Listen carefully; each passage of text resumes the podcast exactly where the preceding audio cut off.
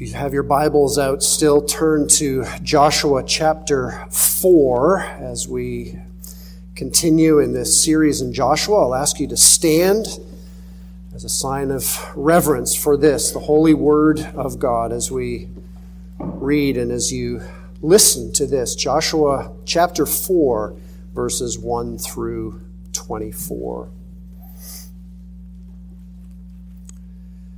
When all the nation had finished passing over the Jordan, the Lord said to Joshua, "Take 12 men from the people, from each tribe a man, and command them, saying, 'Take 12 stones from here, out of the midst of the Jordan, from the very place where the priest's feet stood firmly, and bring them over with you, and lay them down in the place where you lodge tonight.'" And Joshua called the 12 men from the people of Israel, whom he had appointed, a man from each tribe. And Joshua said to them, "Pass on before the ark of the Lord your God into the midst of the Jordan, and take up each of you a stone upon his shoulder, according to the number of the tribes of the people of Israel, that this may be a sign among you. When your children ask in time to come, 'What do those stones mean to you?' then you shall tell them that the waters of the Jordan were cut off before the ark of the covenant of the Lord. When it passed over the Jordan, the waters of the Jordan were cut off. So these stones shall be to the people of Israel a memorial forever." And the people of Israel did just as Joshua commanded, and took up 12 stones out of the midst of the Jordan, according to the number of the tribes of the people of Israel, just as the Lord told Joshua. And they carried them over with them to the place where they lodged, and laid them down there. And Joshua set up 12 stones in the midst of the Jordan, in the place where the feet of the priests bearing the ark of the covenant had stood, and they are there to this day. For the priests bearing the ark stood in the midst of the Jordan until everything was finished that the Lord commanded Joshua to tell the people, according to all that Moses had commanded Joshua. The people passed over in haste. And when all the people had finished passing over, the ark of the Lord and the priests passed over before the people. The sons of Reuben and the sons of Gad and the half-tribe of Manasseh passed over armed before the people of Israel, as Moses had told them. About 40,000 ready for war passed over before the Lord for battle to the plains of Jericho. On that day the Lord exalted Joshua in the sight of all Israel, and they stood in awe of him, just as they had stood in awe of Moses all the days of his life. And the Lord said to Joshua, "Command the priests bearing the ark of the testimony to come up out of the Jordan." So Joshua commanded the priests, "Come up out of the Jordan." And when the priests bearing the ark of the covenant of the Lord came up from the midst of the Jordan, and the soles of the priests' feet were lifted up on dry ground, the waters of the Jordan returned to their place and overflowed all its banks as before. The people came up out of the Jordan on the 10th day of the first month, and they encamped at Gilgal on the east border of Jericho. And those 12 stones which they took out of the Jordan, Joshua set up at Gilgal. And he said to the people of Israel, "When your children ask their fathers in times to come, 'What do these stones mean?' then you shall let your children know, 'Israel passed over this Jordan on dry ground.' For the Lord your God dried up the waters of the Jordan for you until you passed over, as the Lord your God did to the Red Sea, which he dried up for us until we passed over, so that all the peoples of the earth may know that the hand of the Lord is mighty, that you may fear the Lord your God forever." Amen. You can be seated.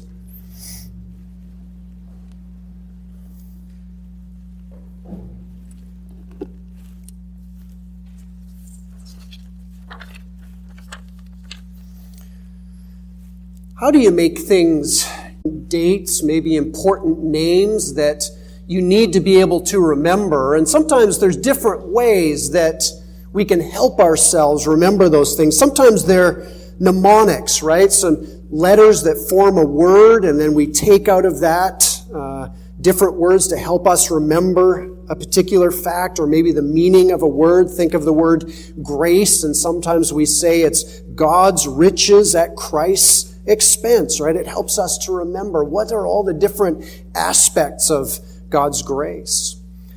Some of you maybe like to take photos, and so one of the ways that you remember what's happened in your lives is you take photographs, and you can go back and you can go in your computer or scroll through your phone and remember what happened, not just last week, but even years ago. Or repetition. That's one of the ways, certainly, that the Old Testament helps us to remember important facts. It repeats certain things, and we're going to see that tonight as we look at this particular text. Sometimes it's by markers. You've seen them on the roadsides, maybe where somebody has died in an accident. You see them in graveyards where we erect gravestones with people's names and the dates. We do that to remember them. Here in Joshua chapter 4, we see these stones or these rocks. And they're there to remind the people of Israel of some important facts, something that God has done. And this isn't the first time that God has done this, that we've seen rocks or altars erected in order to remember. You can think of Jacob at Bethel when he's fleeing from his family and he has a dream of the stairway with the angels ascending and descending on a ladder or stairway. And after that dream, realizing that God has been present in that place, he erects an altar to remember what God had revealed to him there. Well, if you haven't been with us over the last few months, I preached from Joshua 3 about a month ago. You're okay, because in a way, chapter 4 is a repetition of what we saw in chapter 3. It describes the same event, Israel crossing the Jordan River, finally arriving in the promised land. And as we come to this chapter, here, the Lord is helping the people of Israel, telling them to remember what is happening here. Again, through these particular rocks, they're a memorial, they're a memory aid, they're tools to remember, and they're actually the first of 7 different stone memorials that you'll see and find in the book of Joshua. The next one's going to be something of a different memorial as Achan, who sins in the taking of Jericho, is executed, judged, and then a heap of stones is piled over him and his family and his possessions. And then at the very end of the book, there is another stone of witness, a reminder to Israel to obey the law. But here, these stones are to remind the people of Israel that God has kept his promise, that God has taken them from the wilderness now into the promised land. And even though Joshua 4 doesn't use the word remember, I think that it very clearly shows us that what God is doing here is helping the people to remember the great deeds of God. Why do you need to remember? You need to remember because you easily forget. I know at least I do. We easily forget, and so we have to remember. We're in danger of forgetting the past because it's gone. It's back there somewhere. But God wants us to remember. In fact, if you go back a book to the book of Deuteronomy, there, 10 times the Lord tells Israel, don't forget. Don't forget all that I have done. Don't forget all that I have spoken to you. Don't forget the law. Don't forget the covenant. Don't forget what you have seen. And kids, I want you to see in particular this morning that there's a sense in which this chapter is written for you. Because twice in the chapter, you'll have noticed that the Lord says, when your children ask in time to come, they have questions. They say, what about these stones? What is this memorial for? Your parents, the parents, are to remember you and to be able to instruct you about what God has done. And that what's happening here is a connection of the generations. That God is saying, my mighty deeds of deliverance are not just for one generation, to save one generation and then be forgotten, but they're for the subsequent generation, for our children, for our children's children. And the only way that they will remember is if they are taught, to see and recall what God has done. And so I want us to see tonight that God calls you, his people, to remember how he saves through the raging rivers, the Jordan River, but this too applies to us. So first, we'll see in verses 1 to 7 that we are called to remember that God delivers his people. When all the nation, verse 1 says, had finished passing over the Jordan, the Lord said to Joshua, "Take 12 men from the people, from each tribe a man, and command them, take 12 stones from here out of the midst of the Jordan." You notice first that as we think of God delivering the people, that he is delivering all of the people. Here's one of the first times that Israel is called a nation. The first time is back at the end of chapter 3, but here in chapter 4, verse 1, we read, "When all the nation had finished passing over." They're now a true nation of people, not just a rabble wandering in the desert, not just former slaves delivered from Egypt, but they really are a nation, God's people. And God is delivering all of them. Right? When you talk about a nation, you're talking about a unity. You're talking about all the things that they have in common. Not what divides them, not what makes them different, but what makes them together a nation. And here is the nation. God's saying these 12 stones, representing the 12 tribes of Israel, God is saying, I have delivered, I am going to deliver all of you. No one is left behind. The children are not left behind. Even the livestock, all of their possession, nothing is left behind, but God is going to bring them into the promised land. We see that there are 12 stones, right? 12 men, one from each tribe, and they are each to take a stone out of the midst of the Jordan, from the very place where the priest's feet stood firmly. They're not just random rocks. They are taken from the very place where God had to do the miracle. Probably those rocks would not even have been visible when the Jordan River was just flowing.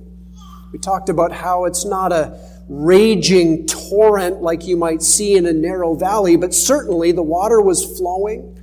Certainly it was deep enough to keep a people like Israel from crossing over. It required a miracle. And God says, take those stones out of the midst of the Jordan. Why stones? Well, I think it's because they're permanent, right? When you write something down to remember it, it's easy to lose that piece of paper. It's easy for that piece of paper to get wet, to be destroyed. Even over time, it's certainly going to wear down a lot quicker than a rock is going to. I remember when I was in college taking a geology class, and really what the class mostly entailed was looking at samples of rocks and learning to identify the different classes of rocks. And one of the ways that you could differentiate or separate different kind of rocks was to rub them against one another, because what would happen? Well, the softer rock would wear off on the one that was harder. But it showed that it wouldn't have done any good to use gypsum rock. It just crumbles in your hand. But a good, solid, igneous rock would last. And that's what they were taking. It was something that was permanent. Think of the other places in the scriptures where we think of rocks or stones. Exodus 24, the tablets of stone where the law of God was written on it, showing the permanent nature of the law of God, of what he had revealed. Here, showing the permanent nature of the memorial that God was putting before the people. Both for God to Israel and Israel to God. They were the ones that needed to remember. But there's other connections here too, and I think of those stones, maybe you remember them in Exodus 28, the stones that were part of the priest's garment. He had two stones, one on each shoulder, and he had a breastplate that had precious stones in it. What were they for? Well, there on those shoulder stones were written the names of the tribes of Israel. We might say that it was for God to remember his people, not that God forgot, but that God would see here is the priest coming to represent the whole of his people as he came into that holy place. Or on the breastplate, again bringing the tribes to remembrance as the priest comes in and gives the sacrifices, praise for the people, remembering them before the Lord. And now, of course, we have an even greater way to be remembered before the Father in his very presence. It's Jesus, the mediator. Right? He is the one who speaks for us, the people of God, brings our requests to him that they might be remembered. So they take these rocks and they take them out of the Jordan. And then we read in verse 6, that this may be a sign to you when your children ask in time to come, what do those stones mean to you? Then you shall tell them that the waters of the Jordan were cut off before the ark of the covenant of the Lord. Your children are going to ask. And the job of these Israelite parents was to remember what God had done, what they had seen with their eyes, but then in a sense to remember it to their children, to tell them all that had happened. What are these stones to you? Last week, if you were here, you'll remember Pastor Crawford talking about covenant and that Old Testament word for covenant. And one of the ways in which the covenant is described is that they cut a covenant. You remember that? Like with Abraham, when God came and he cut a covenant with him. He made a covenant, a founding of the covenant, and cut the animals in two. Well, here we have that same word there in verse 7. What do these stones mean to you? You shall tell them that the waters of the Jordan were cut off before the ark of the covenant of the Lord. And I think here there is a sense in which this is a deliverance. It's a picture of the deliverance God made from judgment. Because here are the people, think of it, thousands, hundreds of thousands of people making their way over dry ground and way up beyond the place they can see. The waters are stopped. God has stopped the waters there. He has cut them off. But there's always the danger of judgment, isn't there? If God is not holding those waters back, they begin to flow. The people of Israel are in big trouble. But the stones are a reminder that God has taken away their judgment. He has made a smooth path that they might come into his presence. Right? That's part of what the promised land represented. That's what that place in Jerusalem, on Mount Zion, where the temple was going to be built, that's the presence of God. God is saying, I'm making a way into my presence for you by cutting off the waters so that you might not be cut off. Like Achan is going to be because of his sin in Joshua chapter 7. Instead of cutting them off in judgment, he cut off the waters of the Jordan. So they are to remember that they have not been judged. But they are also to remember, and it's really a memorial. That's the word that's used there at the end of verse 7. So these stones shall be to the people of Israel a memorial forever. It's a sign for the next generation.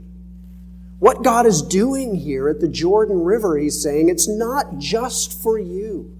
It's not just for you, this generation that is finally, after 40 years in the desert, going into the promised land. But it is also for the generations to come. It's a memorial. It's a sign, as we see back in verse 6, that this may be a sign to you. It's a sign, like the rainbow in Genesis, that God will never again judge the world by sending a flood. It's like the cross of Jesus Christ. It is a memorial to what he has done, the death he has suffered, and the fact that he's not on that cross anymore, but he has been raised from the dead. It's like the Lord's Supper that we celebrate every week. It is a memorial of what God has done, and a memorial that we are called as the people of God to pass on to the next generation. That's the same word that was used in our reading earlier in Exodus chapter 12, verse 14. That celebration of God delivering them out of Egypt and bringing them into the desert to worship God. That was to be a memorial, a reminder, saying, remember what I have done in delivering you. So we need to remember. We need to remember that God has saved us. We need to remember that he saved us as sinners. Maybe we can look back to our baptism.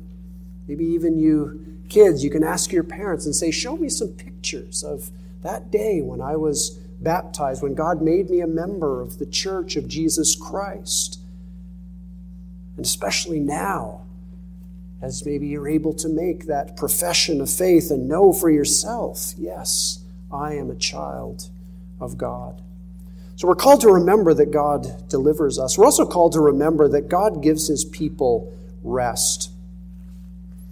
We're now in verse 8, and the people of Israel did just as Joshua commanded and took up the 12 stones out of the midst of the Jordan. They obey, right? And already, again, this should be a picture for us that this is a different generation than the generation before. God says, talks to Joshua, Joshua commands the people, and they do it. They do it according to the number of the tribes of Israel. They carried the stones over with them to the place where they lodged, and they laid them there. They rested them there. And Joshua set up the 12 stones in the midst of the Jordan, in the place where the feet of the priests bearing the Ark of the Covenant have stood, and they are there to this day.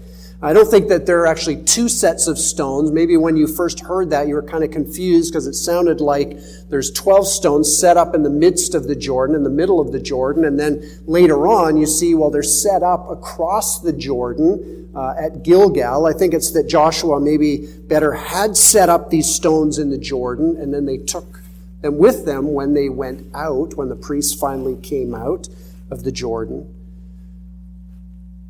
But here, God is saying, everything is finished. You have rest. And this kind of remembering of the rest requires real faith. This is this kind of already not yet. Because in one sense, we can say, right, they're across the Jordan now. They can remember what God has done, but they don't own the territory. The promised land is still full of all of these nations with big cities, with big armies.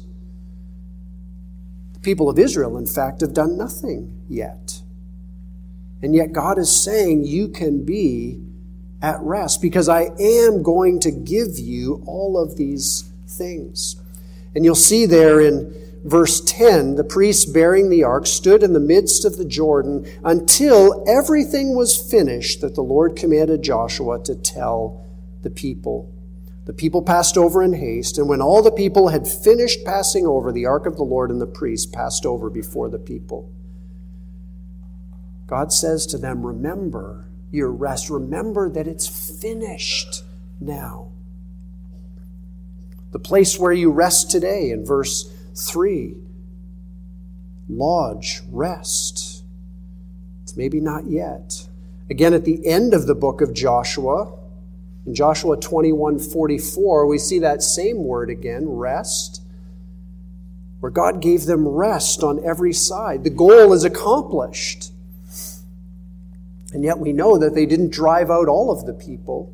So it's still not finished. When is it going to be finished? Well, thankfully, we can know that God's faithfulness is never finished. And even though the people are going to disobey, sometimes they're going to be faithful, sometimes they're going to disobey, God continues to be faithful. And that well-known verse in Lamentations 3:22, great is thy faithfulness, where that hymn comes from, the faithfulness of God never ceases. It never finishes. That's what God is saying to the people. Because I have done it, because you are now over the Jordan, just like I said, it's as if it's finished. The conquest of the land, I'm going to do it, and you need to remember that I'm the one who did it, I'm the one who gave you rest, and it is finished. And it, of course, has echoes of that word that our Savior speaks many, many centuries later from the cross. As he hangs on the cross, his work is finished, and he cries out, "It is finished." God has delivered us because Jesus' work is finished. God has given us rest because Jesus' work is finished. And what happens here for the people of Israel only points forward to that final finished work of the Lord Jesus on the cross. And so all of them passed over. It's important for us to remember that God always finishes his work. He is always a God who gives us rest. And when Satan comes to tempt you and test you and say, "You're a sinner, look at all the wicked things you have done," you can say, "No, but I am a sinner saved by the grace of God. I rely not on myself, but on Jesus' finished work, the one who has crossed the river before me. He has crossed, he's defeated death. And so I have hope there. And I can rest by faith in that." Remember that God delivers his people. Remember that God gives his people rest. Remember that God is with his people.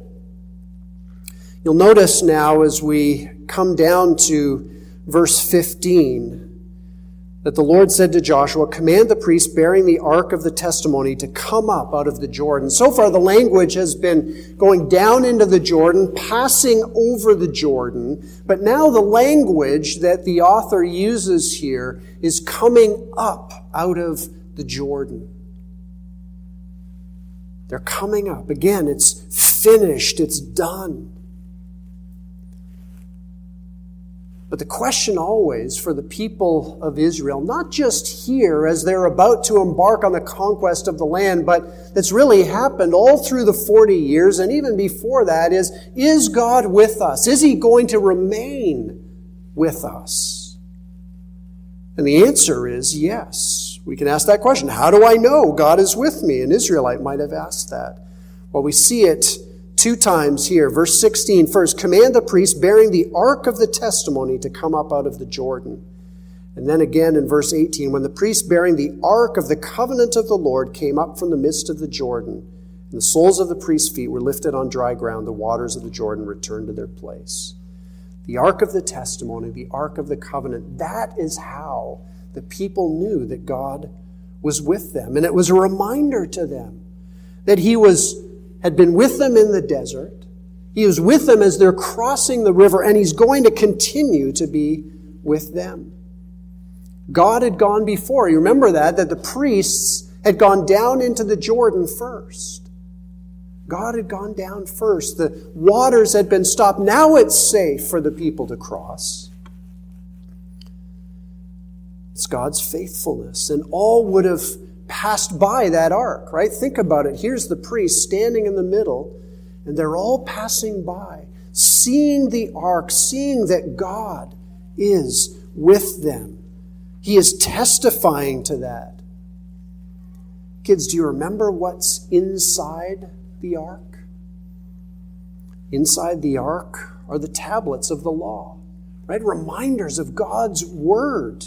God saying, "I am going to be with you. Yes, I am a holy God, but by all the sacrifices, all the other laws, I'm going to allow you to draw near to know that I'm with you." The tablets are in there. There's the branch that budded in there. A reminder that God had chosen Aaron as his priest, that God chooses his leaders that he's going to use, who are going to lead the people, who are going to be able to do the sacrifices for them. And there's also a jar of manna in there. The miracle of the manna is about to end, and yet it's a remembrance, a reminder that God is always providing for his people. Just as he provided them physical bread in the wilderness, so he provides day by day the spiritual nourishment that they need. The second time that it's mentioned there in verse 18, it's called the Ark of the Covenant. God is faithful. He keeps his covenant. You notice, too, that the ark doesn't stay in the Jordan, but what does it do? The ark, too, comes out. The people pass by, the ark comes out, and God is with them in that promised land. As they come before the huge walls of Jericho, as they wonder, how are we going to conquer this people? How are we going to conquer this land? God is with them. And so the ark, the place of God's special presence, is always with his people. Of course, the Old Testament reminds us again and again that God is with them. And he reminds them that that's ultimately going to be fulfilled in the Lord Jesus Christ, who comes and he takes on human flesh. He tabernacles with us. He is that ark that has come down to be with us and who is with us now always by his Holy Spirit. Just a couple days ago, we were at a wedding of a young lady who we first met when we were in Haiti. She came down on a short-term team to Haiti. And it was back in 2018, and it was a kind of uncertain time in Haiti, but we felt like it was still safe for people to come, and we had gone and done a vacation Bible school program, and we had come back to the mainland, and the next morning, everybody on the team was going to go back to Port-au-Prince to the airport and fly home. And that morning, I get a call from my driver, and he says, "Pastor Ben, I'm in Port-au-Prince. It's 5:30 in the morning. It's still dark." He's on his way, but he says, I'm in Port-au-Prince. I'm blocked in front and behind. These guys with stones are threatening to smash the windows on my bus. I just can't get out to you. So that's plan A out the window, and now plan B. Well, plan B is to get everybody, 12 of us in my truck, all the luggage, pack it up and try to see if we can make our way down to Port-au-Prince. And so we leave the compound. It's just getting light. We get about 10 minutes down the road, and all the buses are pulling off to the side, all the other things. I know something's not right up ahead, and we come up and we see a roadblock. And there is a little kind of shack blocking, knocked over, blocking half the road, rocks on the other side, a guy with a rock. We're not getting past, because even if we get past the first roadblock, there's going to be many, many more along the way. Plan B is out the window. But the question is, right, in the midst of that, when for us it's plan A, no, plan B, no, we go on to plan C. The question is, will we trust, will we remember that God is in control, that God makes a way, and that for him everything is plan A?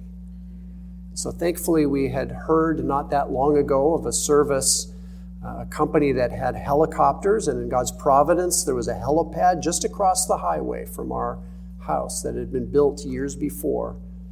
And so we called, and they came, and the team went home. They safely made it home. But we can remember that, right? We can remember that God was with us. We can remember that God delivered out of that situation, that danger, because we can look back. But the wonderful thing about the wedding and going and talking about it again and seeing is that we knew God was with us at the time in the situation, but now we look back and we see it again. And we see God's faithfulness again. We remember. Finally, we are to remember that God delivers even the nations. Once again, in verse 21, we see that refrain, that question, when your children ask their fathers in times to come, "What do these stones mean?" Then you shall let your children know. There's that question again. What do these things mean? What do these memorial stones mean? What do these ceremonies mean that we do? What do these words of the Scriptures mean for us? What do the stones mean? Israel passed over this Jordan on dry ground, for the Lord your God dried up the waters of the Jordan for you until you passed over, as the Lord your God did to the Red Sea, which he dried up for us until we passed over. Joshua is saying, remember, God did it here at the Jordan River, but he did it just like he had done 40 years previously at the Red Sea. Dry ground, a sea, a river, no way to dry that up. And yet God had miraculously done it. He had dried up those waters. But it's important for them to remember, and to remember why, not just what he had done, that he had allowed them to pass over, to get through the danger, but so that all the peoples of the earth may know that the hand of the Lord is mighty, that you may fear the Lord your God forever. You see, God does these mighty deeds not just for us, not just for us who are the people of God, but he does them so that all the nations might know. He was doing something here even greater than what he did at the Red Sea. At the Red Sea, all of Egypt, Pharaoh the king, they understood, they knew. But here at the Jordan, God is saying, this is so that all the nations might know. All the nations who were there in the promised land standing against the Lord, but ultimately that all the nations of the world would know. That they would know that the hand of the Lord is mighty, that he has done it. He has done this great miracle. And what's amazing to me, if you think about it, here we are at the end of chapter 4, as God is taking people into the promised land. Israel hasn't really done a single thing yet. And that's going to be true even as they come to the walls of Jericho. God is going to do it all. He is the one who's going to deliver them. That's what they need to remember. They need to remember that the hand of God is mighty, that you may fear the Lord your God forever.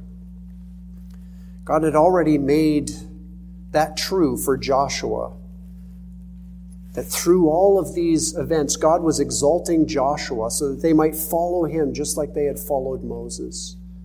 But ultimately, standing behind all of that, they are called to fear God, that you may fear the Lord your God forever. And that's exactly what happened. Probably we should have read Joshua chapter 5, verse 1. As soon as all the kings of the Amorites who were beyond the Jordan to the west, and all the kings of the Canaanites who were by the sea, heard that the Lord had dried up the waters of the Jordan for the people of Israel until they had crossed over, their hearts melted, and there was no longer any spirit in them because of the people of Israel. All they saw was judgment. But for Israel, what they were called to see was God's might, his faithfulness, and to fear him. And so this is a call again for us to be a people who are telling the nations this gospel, this deliverance event that points us to Jesus, to tell people that God delivers from bondage, bondage of our sin and our misery, to tell people that they can find rest in Jesus, to tell people that God is with them. Doesn't matter if everybody else has abandoned you, God is with you if you trust in him. You don't need to fear judgment any longer, and to tell them that God is faithful. So remember who it is that delivers you. Remember who it is that helps you, that gives you rest. Remember who it is who is with you. It is God himself. It is Jesus by his Spirit. And remember that God delivers even the nations. Let's pray. Heavenly Father, we are grateful for your goodness and your grace toward us. We pray that we would remember all of your mighty deeds, that we would remember all of your words of encouragement to us as the people of God, and that we would know that they are true, that we would be a people who witness to that truth, even to the nations around us, And so, Lord, we pray that you would take these words, that you would help them to apply it to our lives, that we would be indeed teaching the next generation, and that these words of Joshua chapter 4 would be true of our generation as well.